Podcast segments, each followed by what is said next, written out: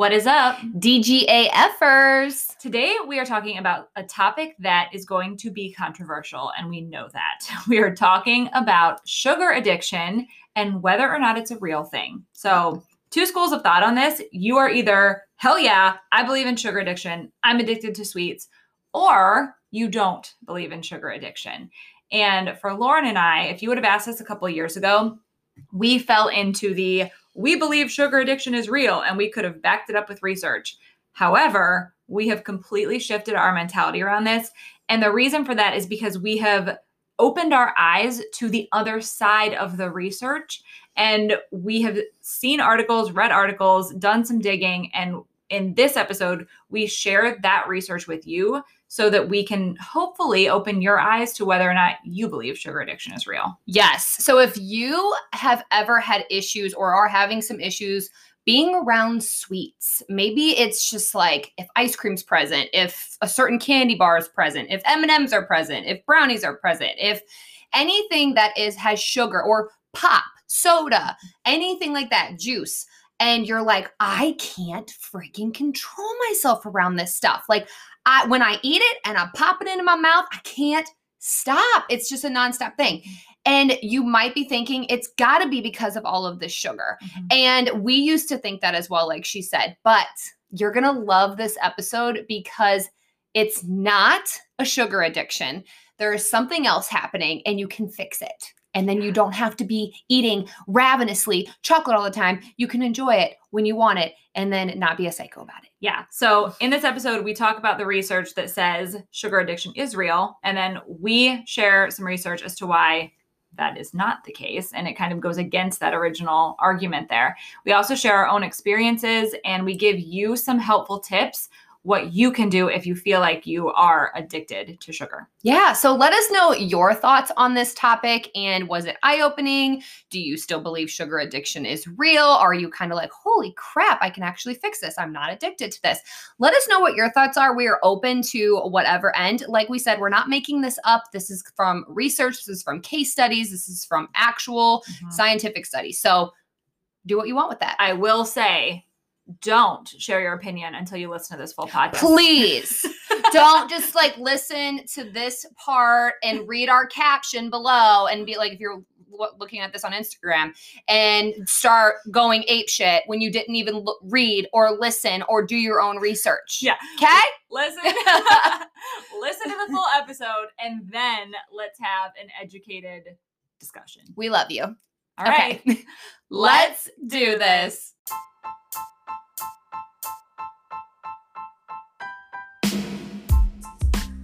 Welcome to the Demand Growth Act Fearlessly podcast brought to you by Lauren Mayer and Jenna Lockhart. You guys, we are just two average girls who realized that the only way to truly live an exceptional life was to fight through our fears and never give up on our dreams. So, when you hang with us, you're going to hear it all the good, the bad, the, the ugly, ugly, and everything in between. As our loyal listeners, you're going to be known as a DGA effer, like don't give a or get it? oh, but really, we want you to think about this because you're one of two types. You're either a DGAFer who doesn't realize the importance of living a life of growth or change. Or you're a DGAFer who doesn't give a bloop what it takes to reach your goals. Our hope is that we can turn you into the latter if you're not already there. Today, we are talking about, I would say, a very controversial topic. We're talking about is food addiction real? And I want to preface here as we're going through this podcast episode, Judd and I have really done our research and we have like a whole Google Doc in front of us right now with actual case studies as to why food addiction is not real. And I want to say, some people are not going to be ready to hear this. So if you find yourself being triggered and angry during this and you're not wanting to listen to it, I mean, we get it. It's it's totally fine, especially if maybe you've grown up with doctors telling you you have food addiction or your family members telling you the reason why you can't control your food is because you have a food addiction. Um, we understand that. We also understand addiction is real in other cases But we want to just point out that food addiction is not, and we are not making this up. This is actual studies that we're bringing to your attention. Yes. And we felt like it was very important to bring these studies up and talk about them and just make you aware that the studies exist. You are more than welcome to do your own research on this and honestly we we highly encourage you to once you listen to this if you're interested in learning more about this go research it. Um, we're going to give you some studies to look up if you want to. And the reason I say that is because I from from my experience when I was very sucked into diet culture, I was never aware that these studies existed. I feel like people only share the like uh, the the articles that support food addiction or the the studies that you know sugar lights up the same brain centers as cocaine like and no we have heard that before and i was not even aware these studies existed until i started digging and looking for them and and started really looking into intuitive eating so let's dive in so the first thing we want to talk about is what jenna was talking about where sugar is sending the same response as if you were to do cocaine.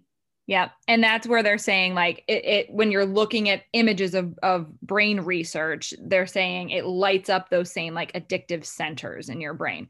And if you Google that, if you search that, there are a lot of studies that do show that. And I think that's where diet culture has has kind of taken it and run with it to say sugar is addicting. If you eat ice cream tonight you're going to want more and more and more and more ice cream. You're going to keep craving sugar. And and i think that's gotten in our heads to the point where we're like okay well i can't have that sugar then because i don't want to be addicted to it. If i have any candy or cookies or sweets then i'm just going to crave more. So i'm going to just cut it out completely. Mm-hmm.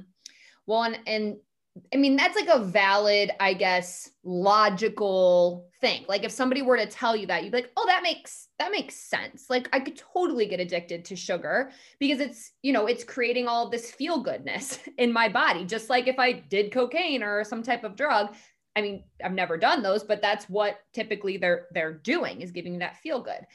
But we want to point this out to you. This is what we found through doing some research is that actually when you restrict food, okay, so like Jenna said, oh, you know, I can't have this sugar. So, you know what? I'm just never going to eat it again, or I'm going to only eat it 80% of the time, or 20% of the time, or 10% of the time, or whatever your rule is that you're putting around it, or only at Halloween, whatever. When you restrict that, what happens is your body actually creates more dopamine.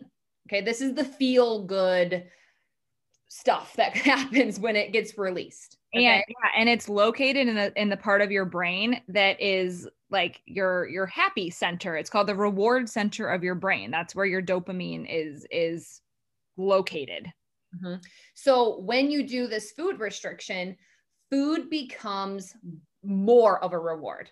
Mm-hmm. So when you do allow yourself to eat it, or even if you allow yourself to look at it, to look at images, to watch cooking shows, to smell it, to think about it, even thinking about food, it becomes more of a reward.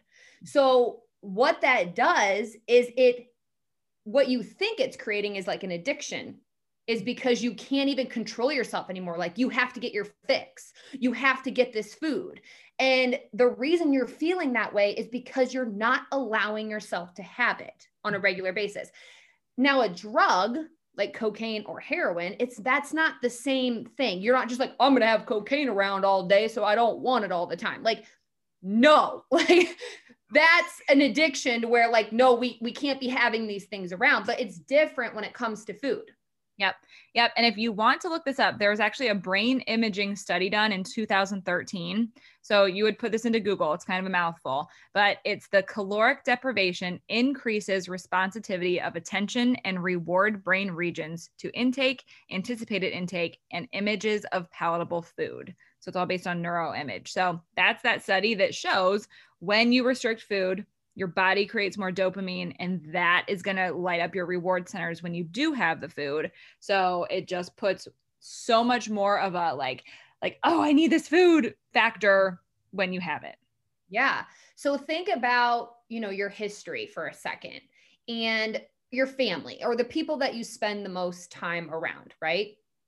And let's say their relationship with food let's say they've always been dieting their whole life, okay? Because they either have negative body image, their doctors told them that they need to lose weight, um, you know, whatever the reason is. And they're constantly restricting food and then binging food, restricting food, binging food around you. That's going to become a learned behavior of yours. Like you're going to be conditioned to think that this is normal and this is probably something that you're going to take on as well. So even if you're like, well, I have never really like went on like a specific diet, but if you've learned to restrict foods for whatever reason, um, and then you're now binging on foods, it could be a learned behavior as well. Mm-hmm. And so it's and so what my point is is that it's not food addiction. Okay. Mm-hmm. So you're not addicted to that food. It could be just a learned condition from from family members, or it could be you going on your own journey to lose weight, restrict for whatever reason. Yep. So, all right. So another another thing um, that we've heard in the media is it comes from Yale. So it's the Yale Food Addiction Questionnaire. And I feel like I always remember seeing that too, in ter- when people would talk about like sugar being addictive or food being addictive, and it makes sense that people put all of their faith into this study. It does because it comes from Yale. And I think that's something very important to talk about because it's it's like a highly accredited university so people just like are, are kind of conditioned to believe it because it comes from Yale. We're not we're not going to question it when it comes from somewhere like that. Mm-hmm. Um, the issue, though, so this was created in 2009, and you can Google the YFAS if you want to read more about this. Um, they they it's basically like a set of questions that help you figure out if you have food addiction mm-hmm. but the issue with this is that when they did this research on this study they didn't take into consideration any aspect of dieting history and so the research now that's going against this if it, it's basically showing that all of those same exact consequences that that come from the the food addiction questionnaire could all be those same consequences from dieting and restricting food. Like there's no direct correlation between food addiction and and these questions. Yes. So basically they did not dig deep into like are you restricting food? Are you on a diet? Are you doing Weight Watchers right now? Have you grown up with a family member who has been dieting forever and you've been put on a diet? Has your doctor put you on a diet recently? Like none of those questions or none of them were questions. No. So well, and makes this invalid. Right. And even like like thinking back to childhood. I mean, there's so many things that go into this. Like or were you a member of the clean plate club when you were like not not allowed to leave the table until your plate was clean? Like that's going to condition you to overeat and clean your plate and and get out of touch with your fullness cues. Are you, you know, were was it told that like you can't have dessert until you eat all of your vegetables and there's mm-hmm. so many different things and and I think too, it's like, you know, I'm I'm actually reading up on baby led weaning because we're starting my daughter on solid soon. So this fits into that. And there's some research in there that was talking about how, you know, as adults, we, if we're having dessert after dinner, like we are like, oh, okay, I'm gonna save room for dessert. But when it comes to our kids, they want to intuitively do that too like oh i'm you know i'm going to eat this cookie later. But instead we're like well you have to finish your whole plate. You have to eat all your vegetables. You have to take seven more bites of this and then you can have the cookie when then they're not really hungry for the cookie. So it's it's just very very interesting. Very interesting. So there's actually evidence against this study so the yale questionnaire. Um not just like oh they didn't ask about dieting history. So like mm-hmm. the princeton another very highly accredited university, did a study on rats. Okay. Um, and they originally called this, well, I think it might still be called this fasting creates sugar addicted rats. And we're going to talk about what they should have called this after we talk about the actual study. But this actually proves that restriction causes sugar, like not addiction, but like that you just want it all the time and you go ape shit on it. So Jenna, walk us through um, this study that they did. Okay, so basically what they did, they deprived rats of food for 12 hours. That's the important thing for you to remember about this. Okay, so they deprived the rats of food for 12 hours and then they gave them full access to sugar and rat food for the next 12 hours. So they also had a group of rats that they did not starve for 12 hours. So they had full access to the same sugar and the rat food for the whole time. What came out of this study was the rats who were fasted, so that didn't get any food, access to any food for 12 hours, overate the sugar when they were introduced the sugar and the rat food. But the interesting thing is the rats without the fasting period, so the rats that just could eat normally, didn't binge on the sugar. And so, what we want to point out about this study, and this is where things get really kind of fuzzy when it comes to is sugar addiction real? They called the study, like Lauren said, fasting creates sugar addicted rats. What they should have called the study is food restriction causes sugar binge because mm-hmm. there's no evidence in that study that these rats were addicted to sugar. It shows that they were restricting their food and then the rats binged on the sugar. But well, then the rats that they fasted they also didn't fast them. Like they let gave them access after they went nuts on this sugar okay? They're like okay now we're gonna like let you eat. We're gonna get you back to normal. And then they didn't do that. They because they weren't restricting they did not binge. So you can't call it a sugar addiction because if you call it a sugar addiction that means you've got to get that fix all the time. And it's like almost impossible to get off of. Like you have to have serious interventions to get off of the addiction. And and any type of sugar that you eat causes that addiction to spike. So an addiction means like if they were to eat a bite of that sugar they would just go ham every single time. But that's disproven right here because the rats that were not fasted did not binge on it so they had the sugar they ate the sugar but they didn't feel like they needed to eat 8 million things of the sugar right so that's why we need to call it food restriction causes a sugar binge, not a sugar addiction. Right, right. And and that is where my friends intuitive eating becomes so important because when you're eating intuitively, you're healing your relationship with dieting. You're just listening to your body. You are eating when you're hungry, you're stopping when you're full. And I know that we're we're making that sound so simple right now as we're talking about it. There it's a full process that you have to work through and that's why Lauren and I are actually in the process of developing a full program to work walk you through this step by step because it's it's a lot. It's a lot to do on your own too. Um, but part of one of the the steps to eating intuitively is making peace with food. And Lauren and I have both worked through this process where we have made lists of all the foods that we've restricted and we make peace with them, meaning we give ourselves unconditional permission to eat these foods. Mm-hmm. And one of my foods was Oreos. That was the first thing. I used to to binge eat Oreos out the ass. I would eat them all like that was my thing. When I would come home from work and I was stressed, I would just plow through Oreos. And at the time, I was buying into, well, I'm just addicted. I'm addicted to Oreos. That's the issue. So I had to avoid them completely. Whereas now, now my mindset has completely shifted because now that I've given myself permission to eat the Oreos, I don't crave them. I at all. Like it is the most bizarre thing because coming from someone who truly believed in sugar addiction for a while, like now I can eat one or two. Sometimes I'll eat four, but I I would not at this point sit down and plow through an entire package of Oreos. I don't want them. They don't they don't even taste that good after a couple because I'm so self-aware of like enjoying the Oreos. Yeah. And I just remember taking um, a quote unquote nutrition course in the past um, where they literally tried to scare you to death about eating sugar.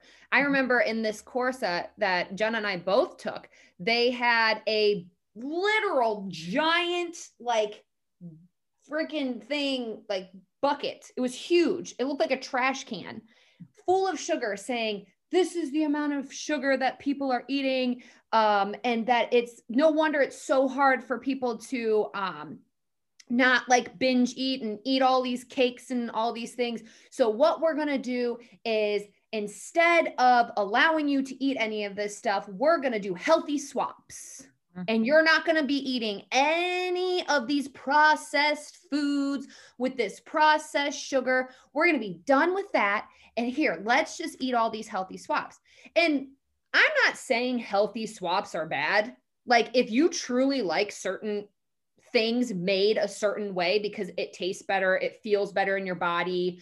Um, you have an allergy, you're alert. Like, yeah. Intuitive eating. Some one thing I want to address that people don't understand is that what the foods once you finally get to a certain stage in intuitive eating. So once you're out of that hyper awareness stage, you're into the stage where you've made a lot of peace with your foods and and you're starting to really pay attention to how foods feel mm-hmm. in your body. Intuitive eating is you're paying attention to that and you're choosing foods that make you feel the best. Right. Mentally, physically, like you're not just willy-nilly choosing foods. Like you're logically like what foods make me feel the best. And some people need to eat certain things like maybe dairy makes you feel like death so you're going to choose a different option.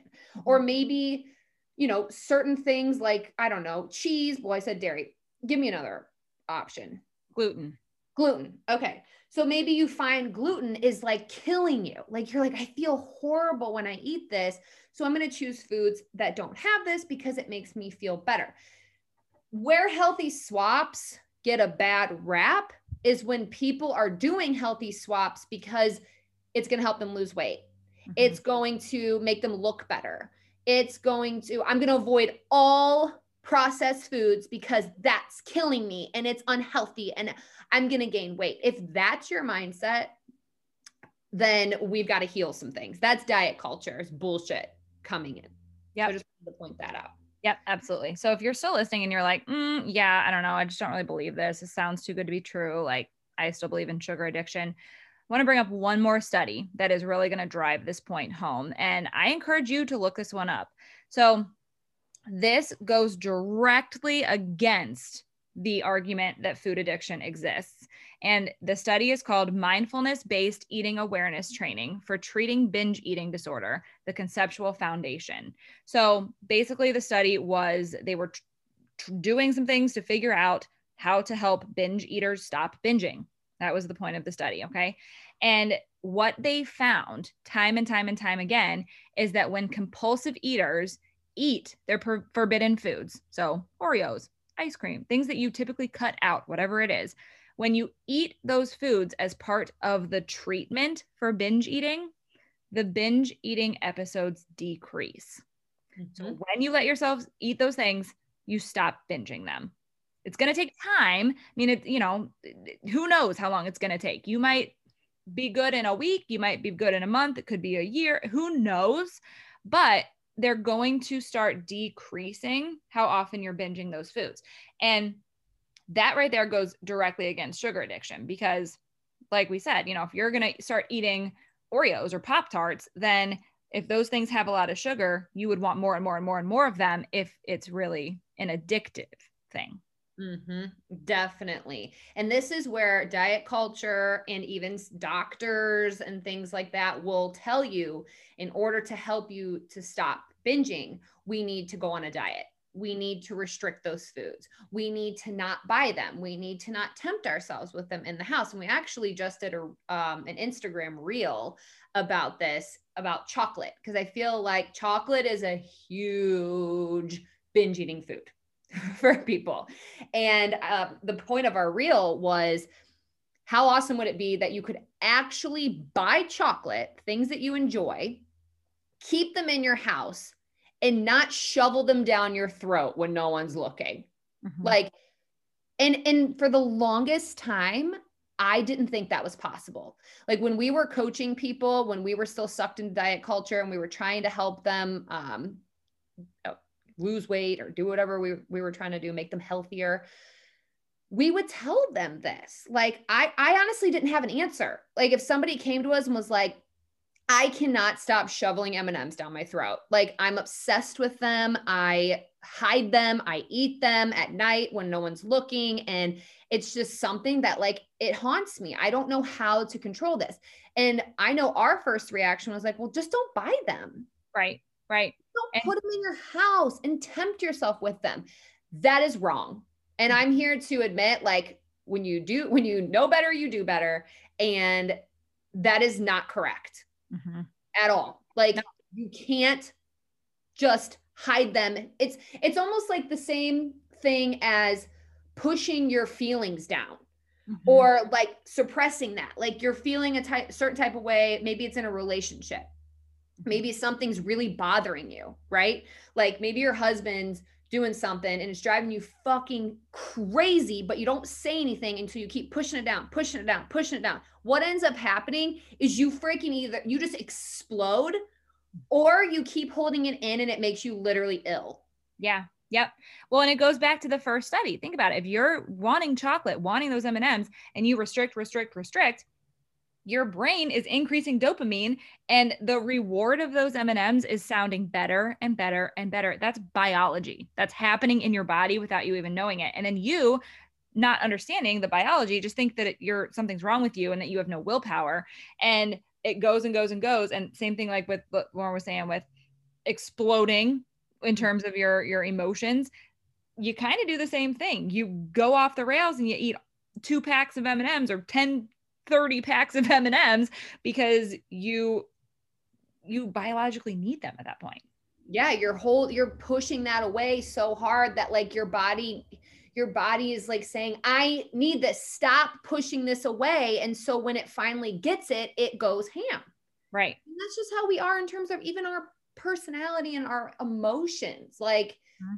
we have to have that freedom of being able to express ourselves. We have to have that freedom to be able to say like this is bothering me or you know mm-hmm. when that stuff comes out it, you're like a weight's lifted and you're not holding on to all of this stress and anxiety and and it's the same thing with food. It's yep. the same thing with food. And this has changed everything for me.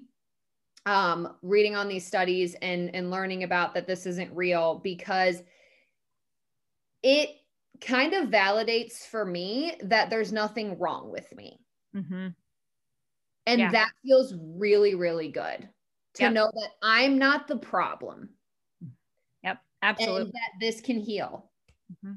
Yeah. Mm-hmm. So, you know, if you're struggling with a certain food, like we said before, we would have told you don't buy it, don't keep it in your house. And now we have completely shifted our mentality and our beliefs around this. And the only way for you to stop binging foods that you're overeating is to give yourself access to them. Yeah. So I feel like that's, I mean, that's what we have for you today on this. I would be really curious if you feel like you want to reach out and let us know your thoughts about this episode.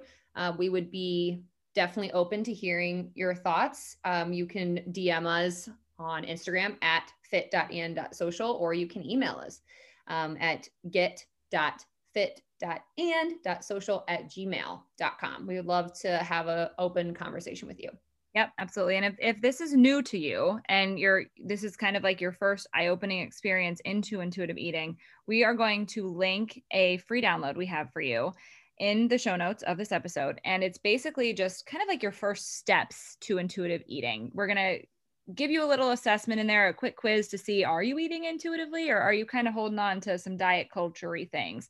And then what I love about that is we will start emailing you every single week and we're going to be talking about food addiction a little bit more. We're going to talk about the principles of intuitive eating, how to make peace with these foods, and we're really going to get you to a point where you understand intuitive eating enough to decide if it's a route you want to take. Yes, definitely. All right. Until next time.